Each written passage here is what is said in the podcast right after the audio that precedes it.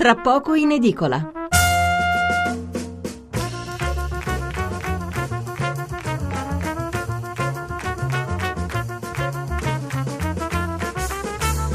Buonasera da Stefano Mensurati e benvenuti all'ascolto di Tra pochi in edicola, la rassegna stampa notturna di Radio 1. 800 05 05 78 il numero verde per intervenire in diretta, 335 699 29 49 il numero per mandarci un sms.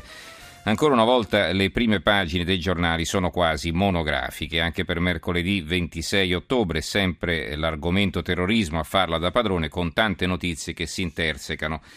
E eh, naturalmente eh, alle quali è difficile dare diciamo, un ordine di importanza, a parte la prima, eh, quella giustamente più evidenziata da tutti, e cioè l'abbattimento da parte turca di un aereo militare russo, eh, un fatto estremamente grave perché capite bene che se la Russia dovesse reagire militarmente, speriamo tutti di no, la Turchia chiederebbe subito come paese aggredito l'intervento della Nato e tecnicamente saremmo tutti quanti in guerra.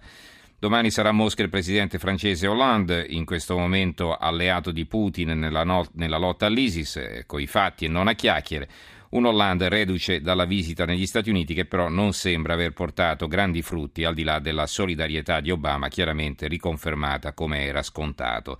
C'è poi eh, stato l'attentato in Tunisia, 15 morti in un bus della Guardia Presidenziale saltato in aria nel centro della capitale, mentre a Venezia sono stati celebrati i funerali di Stato di Valeria Solesin, eh, l'unica vittima italiana delle stragi di Parigi di venerdì 13 novembre. Tutti argomenti che un po' alla volta affronteremo anche noi nel corso della serata, che però, eh, dopo la lettura dei giornali, incominceremo con un'altra riflessione ancora che ci viene dalla lettura di diversi commenti apparsi in questi giorni.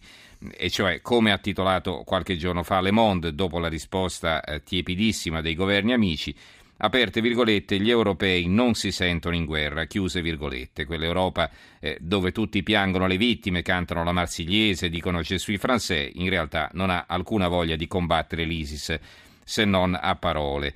E comunque, come vi ho anticipato, partiremo da qui. Scriveteci e telefonateci per dirci come la pensate voi. Siete favorevoli o contrari a un intervento dell'Italia contro l'ISIS? Eh, sì o no e perché? E poi parleremo di tutto il resto. In chiusura, eh, oggi ricordo, finiremo alle due, la lettura delle altre principali notizie riportate dai giornali nazionali e dalla stampa locale. Allora, veniamo subito ai titoli e ai commenti dei quotidiani più importanti. Il Corriere della Sera getta abbattuto l'ira di Putin.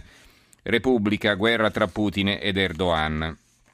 La stampa, Russia, Turchia e crisi globale. Il quotidiano nazionale, il giorno della nazione il resto del Carlino e ride solo l'ISIS. Ankara batte un jet russo, i turchi sconfinato nei nostri cieli, Putin era in Siria e schiera un incrociatore. Piloti uccisi dai ribelli anti-Assad.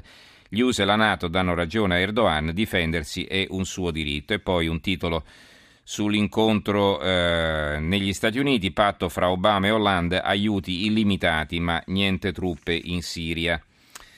Il sole 24 ore, la Turchia batte un caccia russo, cadono le borse dell'Unione Europea, sale il petrolio, Piazza Affari e Parigi guidano i ribassi, volatilità a Wall Street che chiude in rialzo, giornata di forte tensione fra Ankara e Mosca per il jet confi- colpito ai confini con la Siria, Putin una pugnalata alle spalle, vertice Obama-Hollande. Il commento, l'articolo di fondo è di Alberto Negri, il titolo è Se ogni paese sceglie di fare la propria guerra. È ora di gettare la maschera, scrive Negri, se nel Levante ognuno fa la sua guerra, al-Baghdadi potrebbe persino dire la sua nella spartizione dell'Iraq e della Siria, un'ipotesi improponibile adombrata dalla BBC, ma non così remota se ciascuno vuole portarsi a casa un pezzo di Medio Oriente. Non sarebbe la prima volta, gli inglesi con Lawrence fomentarono una celebre rivolta araba per poi spartirsi la regione con i francesi, ma questa volta né gli arabi anti-ISIS né gli iraniani sono disposti a fare la fanteria dell'Occidente. Tutto per un semplice e tragico motivo. Nel 2011, anno delle primavere arabe, la rivolta in Siria si è trasformata quasi subito in una guerra per procura che partiva da un calcolo sbagliato delle potenze sunnite dell'Occidente, che Bashar Assad sarebbe stato sbalzato dal potere in pochi mesi con, un, con una spinta esterna. Il Milano Finanza, altro quotidiano economico, anche qui c'è un titolo sulle ripercussioni eh, sui mercati, le tensioni tra Mosca e Ankara mettono paura alle borse e riportano in alto il prezzo del barile. Il messaggero, Turchia, Russia, venti di guerra. L'avvenire che apre sul eh, funerale di Valeria Solesino, lo leggeremo quindi più tardi, il titolo a centropagina comunque un'immagine dell'aereo russo in fiamme in Siria, un giorno da guerra totale, questa è la scritta che compare sopra la foto. E poi il fatto quotidiano, loro aprono su un'altra notizia ancora, ma non ve l'anticipo, si sfascia il fronte anti-ISIS, questo è il loro titolo, sull'argomento che stiamo trattando, Russia e Turchia in guerra, Ankara batte caccia russo, Putin effetti tragici. Il commento di Marco Travaglio è intitolato Il califfo se la ride. Dicono che c'è una formidabile coalizione anti-ISIS, ma un caccia della Russia che ne fa parte viola lo spazio aereo della Turchia che ne fa parte, la quale a sua volta lo abbatte, costringendo i due piloti ad atterrare in territorio siriano dove, pare, vengono uccisi dalle milizie anti-Assad, sostenute a parole dall'Occidente, ma bombardate en passant dalla Russia che annuncia vendetta contro la Turchia, mirabile prova di compattezza della coalizione anti-ISIS, il califfo intanto se la ride. Dicono che la guerra all'ISIS si vince bombardando lo Stato islamico dall'alto, ma i bombardamenti dall'alto gettano altra benzina sulla rabbia delle popolazioni, facendo soprattutto vittime civili come quelle americane a Kunduz in Afghanistan, dove eh, fu centrato in pieno un ospedale di Medici Senza Frontiere, assassinando almeno 20 fra pazienti e personale medico. E il califfo intanto se la ride. Dicono che l'ISIS si finanzia vendendo petrolio al mercato nero, ma mai che un caccia della coalizione anti-ISIS bombardi un pozzo petrolifero dell'ISIS nemmeno per sbaglio e il califfo intanto se la ride. Dicono che l'Arabia Saudita è impegnatissima con la coalizione a combattere l'ISIS, ma l'Arabia Saudita finanzia da sempre il jihadismo, figlio della teologia wahhabita nata in Arabia Saudita, e finora ha decapitato più persone di quante ne abbia decollate l'ISIS e come questa perseguita sciiti e atei, oltre a distruggere siti archeologici di grande valore culturale e religioso vicino a Mecca e Medina, e a bombardare da sette mesi lo Yemen con le armi gentilmente fornite dall'Occidente e il califfo intanto se la ride. Il giornale a un passo dal baratro. La Turchia batte un aereo russo che volava al confine con la Siria, l'ira di Putin, ci saranno conseguenze, così Ankara aiuta l'ISIS. E c'è la ripubblicazione di un articolo del 2010 di Vittorio Dan Segre, un editorialista del giornale, grande esperto di Medio Oriente, eh, deceduto negli ultimi anni, e il titolo è Il ritorno dell'impero ottomano, e qui nell'occhiello la preveggenza di Segre e eh, ancora eh, libero, eh, guardiamo ancora due o tre giornali, diamo soldi ai turchi e loro aiutano l'ISIS. Ankara che ha appena avuto 3 miliardi dall'Unione Europea abbatte un aereo russo impegnato nei bombardamenti eh, contro il califfato, una pugnalata alle spalle che conferma la doppiezza di Erdogan e pure quella di Obama. Attentato a Tunisi, strage di poliziotti, allarme da Londra, rischio atomica sporca. E vediamo cosa scrive Maurizio Belpietro, cose turche, invece di combattere lo Stato islamico, Recep Tayyip Erdogan abbatte gli aerei che combattono lo Stato islamico. Tutto ciò mentre la Turchia si dichiara amica dell'Occidente sua alleata nella lotta al terrorismo e membro della Nato e chiede di far parte dell'Unione Europea, la quale Unione l'ha appena omaggiata di 3 miliardi di euro per accogliere i profughi. Se fosse servita una prova dell'ambiguità del presidente turco, ora ne abbiamo una inequivocabile.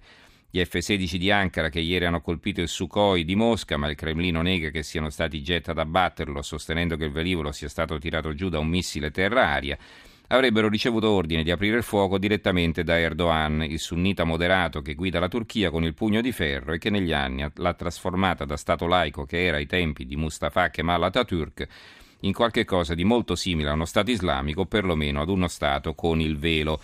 Vladimir Putin, il solo leader che si sia incaricato di fermare l'ISIS senza sé e senza ma, schierando anche le sue truppe di terra oltre a quelle di cielo dopo l'abbattimento del cacciabombardiere per una presunta violazione dello spazio aereo turco, ha parlato di pugnalata alle spalle accusando Ankara di complicità con i terroristi.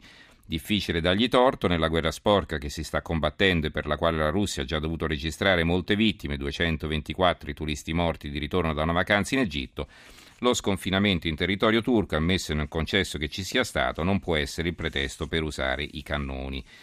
Il manifesto Il colpo del sultano, si vede una foto di Erdogan, la Turchia paese nato abbatte un jet russo impegnato contro l'ISIS perché ha sorvolato per 5 minuti il nostro territorio. I piloti paracadutati forse uccisi dai ribelli anticurdi. Ecco qui sul manifesto non c'è un commento a, a questa vicenda, ma piuttosto ne leggeremo un altro più tardi sul viaggio del Papa. In Africa c'è poi un altro titolo, Attacco al cuore di Tunisi, almeno 12 le vittime.